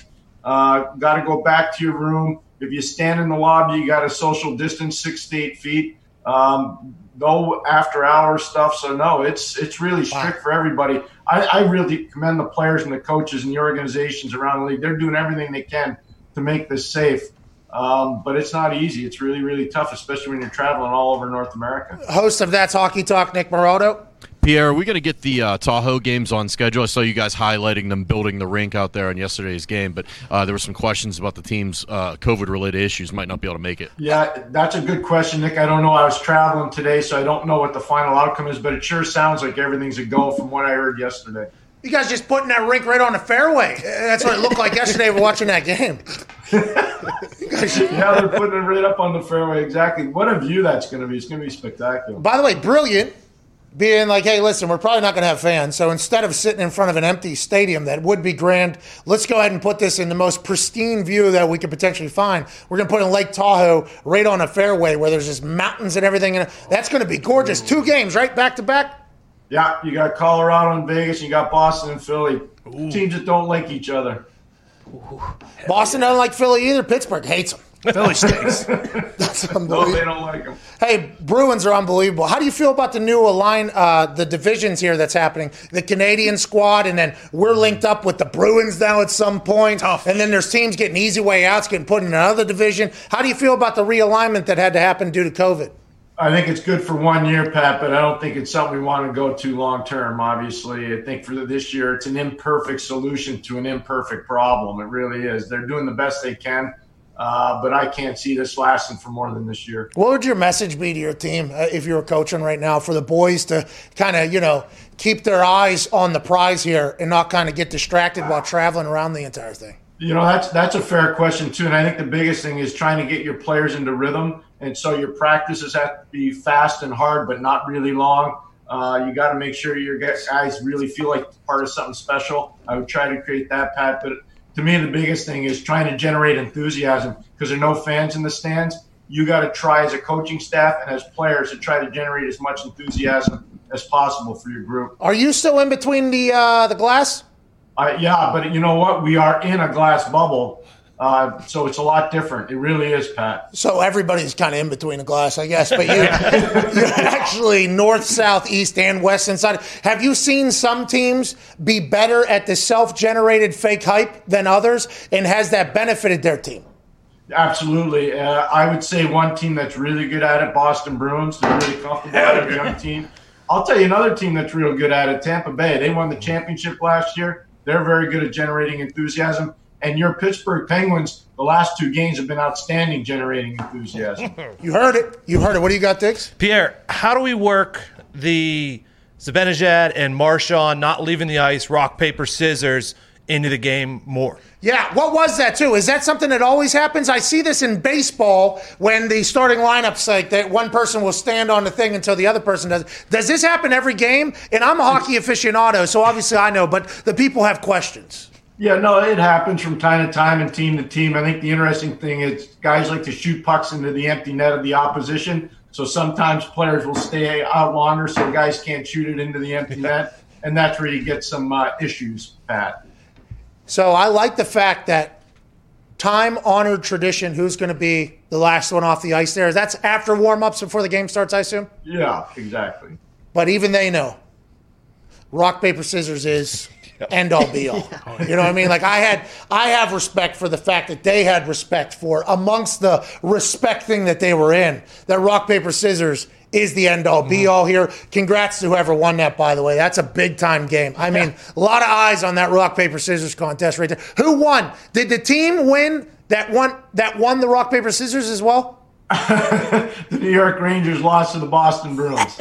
So who so who won the New York Rangers Rangers won the Yeah.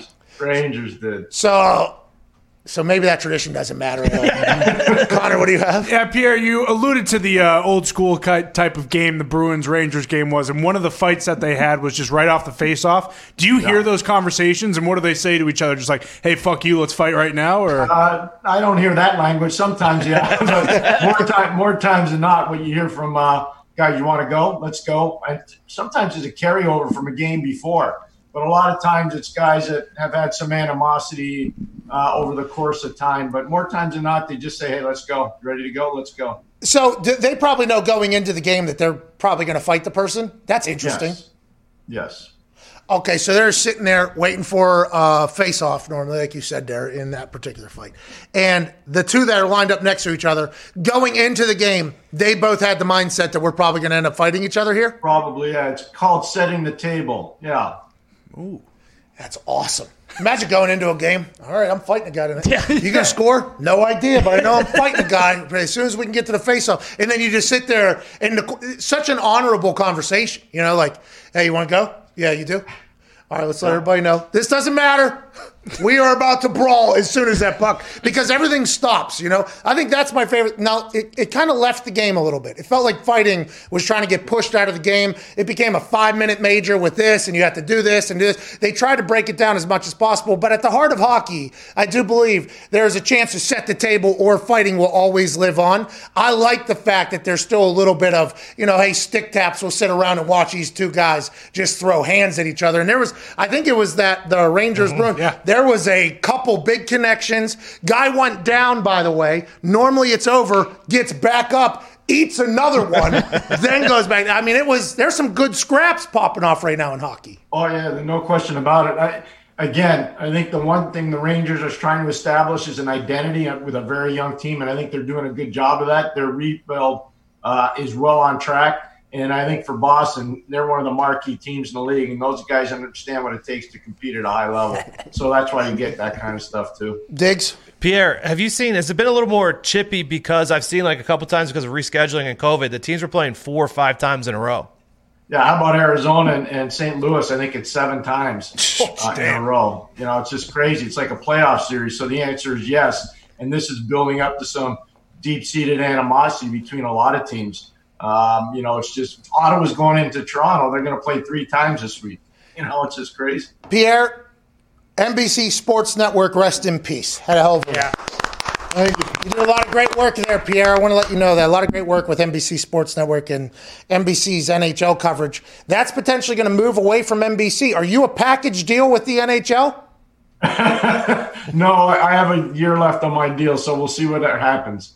We'll see what happens. Oh, you're going to get traded. Pierre's going to get traded. oh, what, if- what if Pierre gets traded? Okay. Hey, you should say right now that the offensive line for NBC has not protected you, and you want to get the hell out of town, and you're looking to be traded. No, I Hey, was, what was your soup? What would you take away in the Super Bowl, Pat? Uh, Tom Brady, just for whatever reason. I was getting messages during the week from people down there in Tampa that I'm good friends with that I've been around. They're like, you should just see this guy just lock it. Like, I guess the week of the Super Bowl, I've told this story before. I held for Adam Vinatieri for a long time. And there'd be, you know, kicks in our relationship and how we would go about going onto the field. It'd be a jokey, light because you're kind of like the caddy. And then when it came to a game winning kick, the first time I was there for a game winning kick, I looked back at Adam and normally I say, Hey, you ready, old man? And he'd give me like, uh, yeah, buddy, or whatever. I say like, you ready, old man? And there isn't a sound back there. So I turn around and I look and it was like this ice man almost. It was like, he was just like completely locked in. I was like, Oh, okay. All right. This is, Oh, this is why you're Adam Vinatieri. Let's hope I don't mess this up because I do not have that same move and I got something to do here. I guess Tom Brady, playoffs into Super Bowl week, it was just like a completely different person. And the Patriot way, you know, for a long time was nothing, you know, the season doesn't really start till the playoffs. And I guess what everybody has said down in Tampa is like when the playoffs started, the Tom Brady effect really started taking everybody's expectations were raised, accountability was raised. Let's go ahead and do this and this. So I think that was my biggest takeaway, plus the fact that the paparazzi parlay uh, Antonio Brown, Rob Gronkowski, Leonard Fournette scoring touchdowns hit for me, and I won twenty five thousand. So if if the tails doesn't come, thank you, Pierre. If tails doesn't come, if tails comes and I hit that parlay, I have a fifty five thousand dollars Super Bowl. That's my biggest takeaway is that the coin toss was rigged. But Tom Brady's the greatest. How about you? My biggest takeaway was the start of the third quarter. Ali Marpet running to his right, the left guard. What a great block. Let's Leonard Fournette go for the touchdown. Hobart College, the earliest rated Division three player ever drafted in the NFL draft. That's my takeaway. Did you go to that school? I did. I played football there too. Oh! What'd you play? Quarterback? I, I, in high school, I did defensive back in college. Athlete. What you do? But I, Ali, when I saw Ali Marpet throw that block, I was like, man, look at that guy move. That's a big guy running real fast. Yeah, and I do like the fact that you kind of shoehorned this conversation in so you could shout out the school that you went to. I do like that a lot, Pierre. I appreciate you. Pierre, I can't thank you enough for the time that you spend with us. Uh, we obviously don't cover hockey for our entire show. Every time you come on, I feel like I get caught up with everything, and I feel like I'm even more excited for the NHL season because of you. So I hope you stick with the NHL wherever the hell it goes. Thanks a lot, Patrick. I appreciate it. Take care of yourself. Really good visiting with you. Ladies and gentlemen. Pierre McGuire. So sorry to interrupt, but I want to let you know that if you're not gambling with FanDuel, you're wrong. Okay, FanDuel Sportsbook is available in uh, seven states, I believe, at this point. Uh, six, seven, eight. You get it. If you're not gambling with FanDuel Sportsbook, though, you're completely wrong. And if we're not in your state yet, we are coming to your state. We have better odds.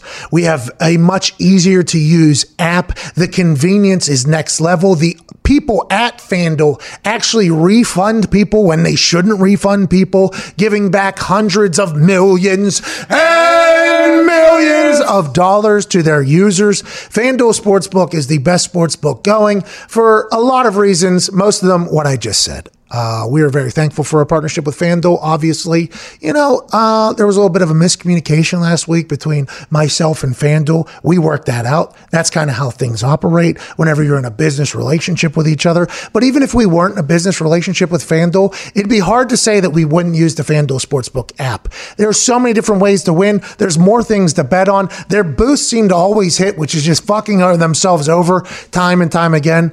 Uh, we love the hell out of FanDuel Sportsbook, and you will too. If you haven't used it yet, use it now.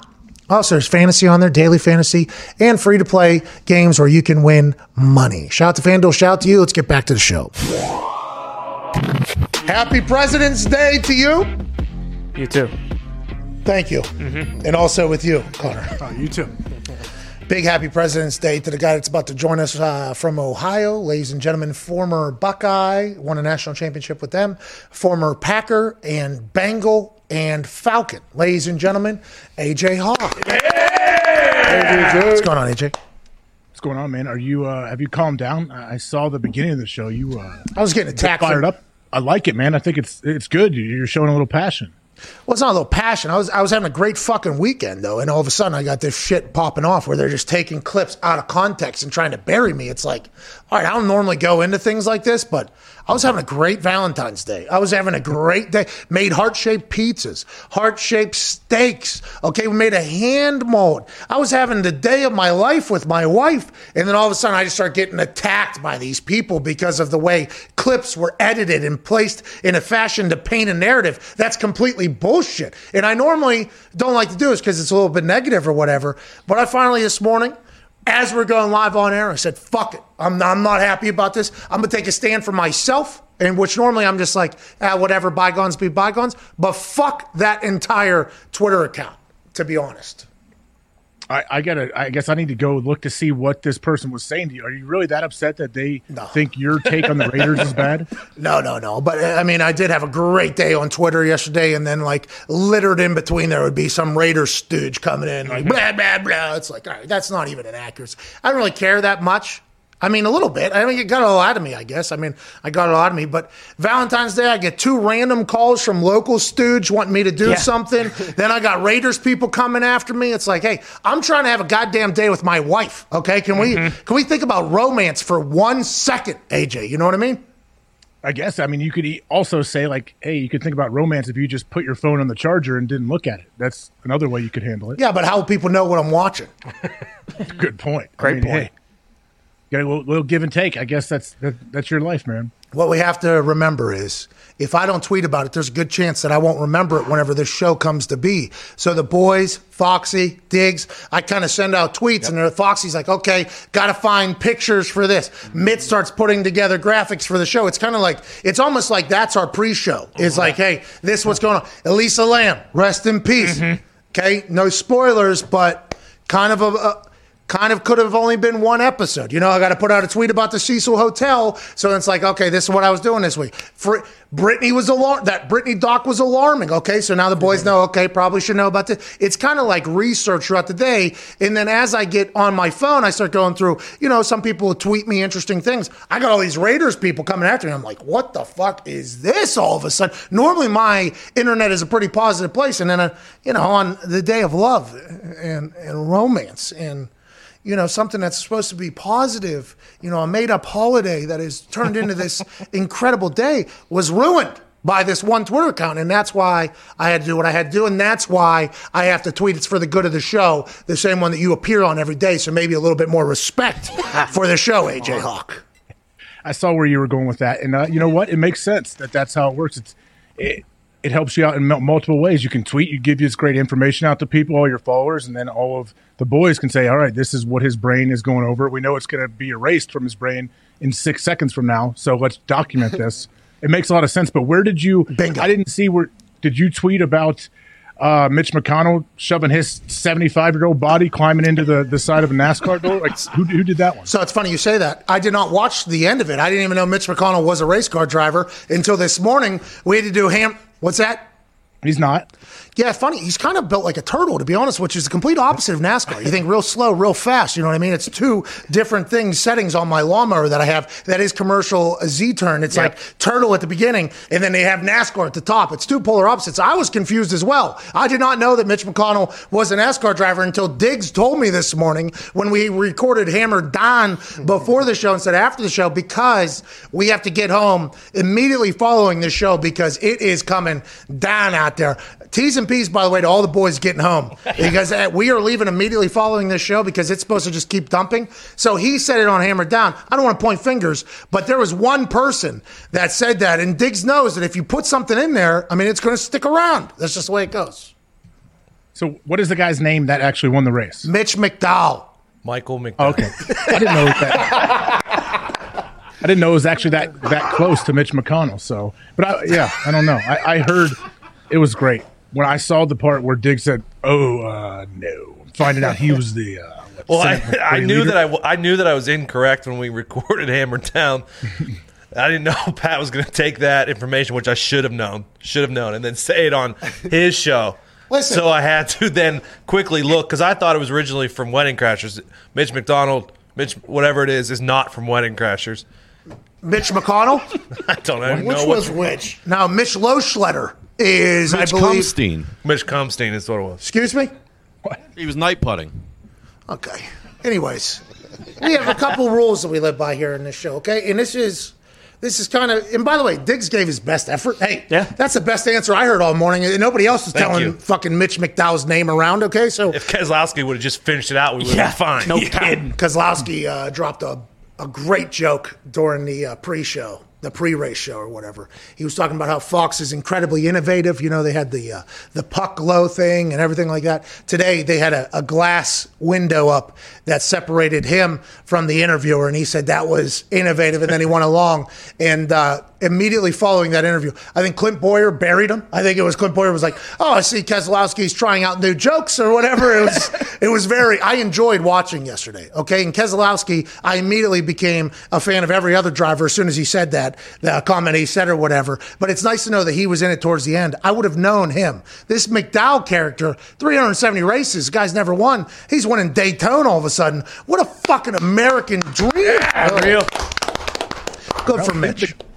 Hey, didn't they? What happened? Like two teammates. They, who whose fault was it that wrecked somebody else at the very end? So Logano and uh, that was at like what 1 a.m. when this was happening. Yeah. So it was hard. I, I kind of caught up. Two teammates crashed each other, caused a big one. Mitch McConnell snuck in through the middle, Yep. got a big win. He wins the Daytona. Kyle Busch probably going to go on and win that thing if that doesn't happen. The Candyman, you know, in 18 mm-hmm. or whatever, he probably goes on to win that. The only race he hasn't won, by the way, is the Daytona. Thought it was the right time for him to come in there and do that. But yeah, crashes gotten away. Which, by the way, to Ty's point in the group text yesterday, those crashes that look very terrible Yeah. Is a big reason why a large majority of mm-hmm. people. This is why we watch. You know, I mean, you hate to see it. Hey, everyone was okay though, but it did. I mean, there was at one point one of those crashes. It looked like six or seven of those cars exploded. It's just like there's no way these guys' bodies aren't just charred, and then they just pop out like nothing happened, and they're good. I was watching NASCAR yesterday, and I was actually watching it.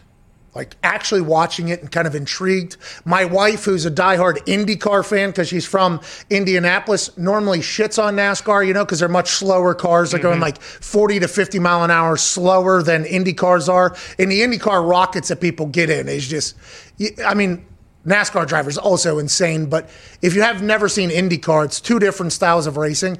In IndyCar, the Indy 500 here in Indianapolis, where 300, 400,000 people flock to Indiana to watch this thing, they are actually strapping themselves to rockets, and then they're just driving, and those things explode. And fucking, they go. Oh, NASCAR race yesterday. I was watching. My wife also watching. I was like thoroughly intrigued by it. I was enjoying it. I was having a blast watching it, and I was like, you know why I'm actually giving this like any time of day?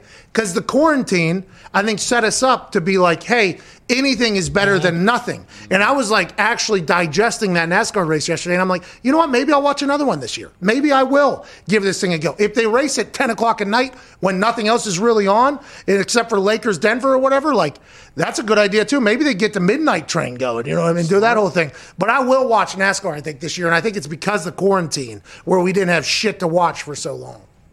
I mean, that I feel like maybe early on. Remember when they what did ESPN start to air early on the quarantine? Everyone was so pumped. Baseball from some some- Korea. The dinosaurs, by the way, they don't fuck around. You do not bet against the dinosaurs in the Korean baseball organization.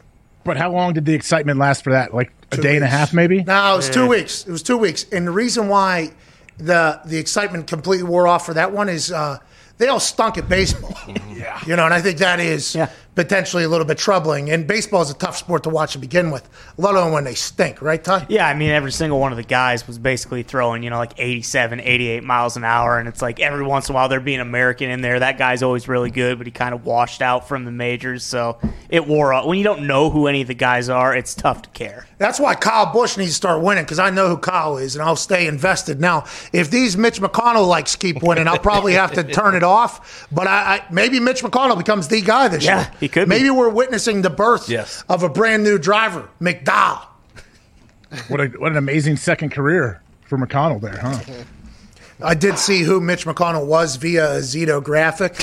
He That looks was like not a he looks like a NASCAR driver, doesn't he? that was not the guy that won the Daytona 500 yesterday. We were wrong on that one. But the brain, by the way, if something's said, it is a sponge. So I have to pick and choose who I listen to talk, mm-hmm. what I see, you know, because if it gets in there, it's going to be in there. When's it going to come out? Nobody knows, but it's going to come out at some point, which is, I'm like a child that's learning words, you know? Can't really say things around me. I'm going to repeat them. That's just how it is. Always been this way. It's how I got through school. I'd listen to people talk about something. Okay, I'm going to remember that exactly, word for word. It, and let's hope that they don't fuck me over there. And it, it got me, it got me, you know, through school and everything like that. But it also is potentially a downfall of this show. If it gets in there, it's going to be it's coming out. And that's why there's a lot of discipline by the boys. I appreciate the boys. Uh, before the show when we're walking in here you got there's probably a couple jokes that potentially want to be made or you know ridiculous statements but they know if that goes out it's probably going to come out again. You know what i mean? In the hey what did you say? No no no that wasn't we avoid those things. That's why you got to watch who you let in aj you got to w- watch who you let in. For instance i got all the faith in the world in diggs. Diggs does so much research. Yeah. Okay, literally, Diggs does so much research. He, he knows a lot of what's going on. So whenever he drops a Mitch McConnell out there, I'm like, fucking lock it in. I didn't expect that to be the guy's name either. And you can see how our show potentially stinks and sucks sometimes, like today. I'm normally very careful. Yeah, Yeah. The snow's got me all giddy, so I was, COVID cowboy go about to take the pony out. And, This must be seven to eight inches right now out here. Yeah, I guess they're in Ohio. There was a little bit last night, and then it's supposed to start. I think it's about to start now and snow all night. Got to keep them windshield wipers up, by the way. Yep. last night I had to go out to the truck, lift the windshield wipers up. I did put windshield wiper fluid in the truck last week. Nice. Yeah, it doesn't work. Something must have happened from oh, that's tough. no. from oh. tub of oh, shit to actual windshield. Can't get there. That's not I good. just held that thing in there. I'm like, what? You got a clog. Just dumped it. In. You think? I thought it Sounds potentially like it. frozen and broke. You may Yeah, have poured it. so. You may have poured the fluid into the wrong tank. Man, it wasn't me. It was Tim. I was gonna say I saw Tim doing it. It was I Tim think he- He won't He make that. He knows. wouldn't make Yeah, that make mistake. that no. No, no, Tim would never do that. Nuh-uh. No. Did you ever? Is your truck too big to pull in the garage? Yeah, yeah. The Bentley sits outside. right now, Bentley's just collecting ice. What's in the garage? Stairmaster, obviously. Tesla. Motors, uh, a dirt bike I've never been able to turn on. Golf cart. Motorcycle, golf cart. But not the Bentley or the truck or the Audi that the, the wife drives. So, or the Shelby. or the Shelby. Shelby's sitting outside too. oh, shit. Shelby's in trouble. That thing's probably not going to be able to start. I'm Does watching. your dad come? What's that? Does Tim? Does Tim come over and like make sure everything's all right and start the cars every once in a while and get all your stuff running? No, no, no. Tim doesn't touch the cars. He would, Okay. by the way. If I was to give him a car, he'd be like, "Let me rebuild this thing." He loves doing that. I just let him sit. You know, I rest him. I rest them through the winter. They hibernate in the in the driveway, mm-hmm. and then we just move along. You know what I mean? There's there's great people cars just come do the whole thing with that. The Shelby I haven't been in in years. I have not drove that thing in years. I should put that away because the Mecum auctions. I've been mm-hmm. watching that now because you know now that there isn't live sports on as much. And by the way, Hulu doesn't have live sports. I was on Hulu the other day, couldn't find a fucking thing. Yeah. I know they don't just have live sports; it's a lifestyle. Shout out to Dame. By the way, Dame time last night over Dallas. Hell yeah. he's a great rapper. That's a good thing. I was I didn't have my cable this weekend. I went to Hulu. They have live sports. I couldn't find a fucking thing over there. So shout out to Hulu doing that entire thing. Have no idea where we're headed. Though. no idea. Liars, huh? Mecum auction. Oh yeah, I've been watching a lot of that. I've been watching a lot of Mecum auctions. There was a car that went for um, maybe 1.4 million the other day. Some some Ferrari or Lambo. I forget what it was. It's probably Enzo Ferrari. It was a 2017. It was souped up. It looked like a Batmobile. Oh. Yeah, as soon as it, cro- it strolled across, I'm like, happy I'm not there with a paddle. that thing's coming home. Could never drive it in Indiana. Potholes here are Yeah. very bad, but it would have been nice. AJ, you Ford GT? you collect cars? Uh, I do not. No, it's not really my thing. You just have one car and it's a lease from that Ohio State Legend dealership? Oh yeah. Uh, yeah, right now that's what. Yeah, it's, it's a rotating. I got a backup cam now. I, I didn't have a backup cam on my last vehicle. I love cars. I'm He has big- the slingshot that he fucking just rips around in the summer. He summertime. wanted to give to us during Oh, the yeah, winter. During the winter. Yeah. AJ Hawk will have it for the three months of uh, summer, and then we were wondering as soon as winter came if you would like to take it. And by the way, it's for free. You're welcome. It has no roof and it has rear wheel drive, only one rear wheel, and you will be on ice. Uh, but it's free. You know, just give us a little bit of love. AJ loves it. AJ tweets about it all the time. What was that all about? I tweeted about it once. I, I did what was required to have that thing for a couple months. It was fun. I mean, I wouldn't. I have no need to have one, but it was cool to have. How about in the winter? Is that a good car for the winter? It's not. It's not a good car if it's below like sixty degrees. Probably you're gonna be flying and you're you're six inches off the ground too. Oh yeah, because you are riding real low. I'll never buy one just strictly because they wanted us to have it in the middle mm-hmm. of winter and acting like they were doing us a favor. Yeah. Come on. Hey, thanks, dude. Appreciate that. Actually, the other one I like the uh, the inverted one. Um, there's a bike that's kind of built like the uh, Oh yeah, yeah. what's it called? It's called something. I was going to It's a, buy it. um, Two in the Two front. in the front. Yeah. T Rex. No, I forget what its name is. It's kind of what like, old guy? Isn't that what like seventy year olds So strap the- their old lady to the back and go around the country? So the trikes, like the geezer glider, is what they call them. Two in the back, one in the front, right? And back in the day, I used to have a neighbor that had one of those that would ride it in his backyard. Them sons of bitches flip. Okay, if you really want to get those going, they the two in the back, you can kind of get it. You can do that whole thing. But then uh, Pan Can-Am. Can-Am came around and flipped the game out. I, I wanted to buy one of those because it looked like that donuts on that thing with two in the front. You could probably, you know what I mean? Yeah. Some good ones. Do that thing. Oh, Why? What about that dirt bike? You don't want to get it, someone over there to check it? Well, you know, at this point, the battery's been dead since day one of owning it, and I do not have the battery jumper for that thing. And to be honest, I don't know how to get to it. I, I think it's it's pretty deep down inside of the bike, which is, as you probably guessed it, problematic. That thing has not. It is brand new. That thing has 0.0 miles on it. It was an incredible gift because all I wanted to do was I wanted to come down through downtown Indianapolis, Ruff Ryders Anthem. You know, uh, Stop. with uh, Hit a wheelie hit a on it. wheelie going down the middle of uh, downtown Indianapolis. My wife bought it for me for Christmas. Was like, here you go, this is fun, and I have not been able to start it one time. Probably for the betterment of everybody in here, if I had to guess. What's that, Nick? Remember when AJ had that slingshot and he was going to let us borrow it in like December? Oh no, oh no, Nick. Oh, I was sending a tweet. Yeah, yeah, yeah, yeah. Nick was working. Nick was working. Hey, baby Nick. Sorry, I just didn't want to miss my chance to get a dig in it. Yeah, yeah. You did though. By the way, you did miss. We were all kind of. And I'm bummed that you missed that, to be honest, because that is a real shining time for you every single day. Yeah. You're lucky this time, Hawk. Someone in the back Right. room should have helped you out. Speaking of people that didn't deserve a shot, um, Ariel Helwani, friend of the show. Listen, we don't. We're, we're okay with Ariel coming on here and smacking him in the mouth a little bit. Oh, yeah. You know what I mean? When he comes in here and starts, you know, he he got a shot taken at him out of nowhere at all. He was just kind of, I assume he was just hanging out or whatever. For whatever reason, he's not on ESPN's UFC coverage, which hmm. he's like the biggest MMA guy out there, and he works at ESPN, UFC's there. So he's not on there. A couple other guys were. I mean, I'm sure they do their job great, but it would have been nice as I was watching the prelims on Saturday night before Usman ends that fight in the third round, and I make $4,000 off it because I'm an MMA sharp at this mm-hmm. point. But as I'm watching, they cut to like a studio show, and Ariel's not there. I'm like, this makes no sense. Why would you not have Ariel on there? And then as I'm learning about this thing, he and Dana, I guess that is a very deep, deep, deep dislike.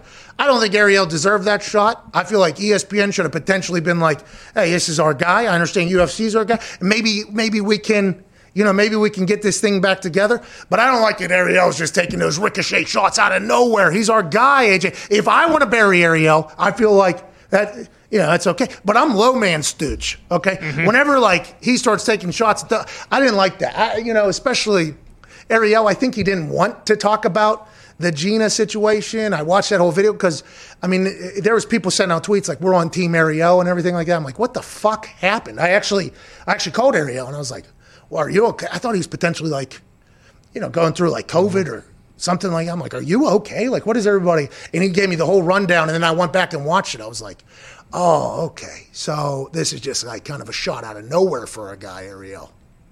Well, that's Dana. Like that, that's how Dana's brain works, don't you think? They ask him a question and they go, "Oh, how about Ariel?" They're making it all about himself. And oh, what? Called him a douche. Called him a douche out there. Their their their rift goes goes back some time. Like they've gone. Dana's gone at him many times. Like it just always seems to happen, especially when Ariel would, would like grab the mic and ask a question in a press conference back in the day. Well, I just want to let everybody know I'm on uh, Ariel's side. And I believe that particular situation is like everything Ariel has to talk about. It was a fighter, it involved the Holocaust, it involved a lady that he had done work. I, I feel like as a Jewish MMA journalist, he probably had to talk about that. Now, the way he went about talking about it, maybe people were like, shouldn't have done it, but like, yo, that feels like, I don't know. I hope they get along there someday. Mm-hmm. Let's put our swords down, huh? We can help each other out. Seriously. Seriously. I mean, seriously. Thanks for listening. Hey, thank you for listening.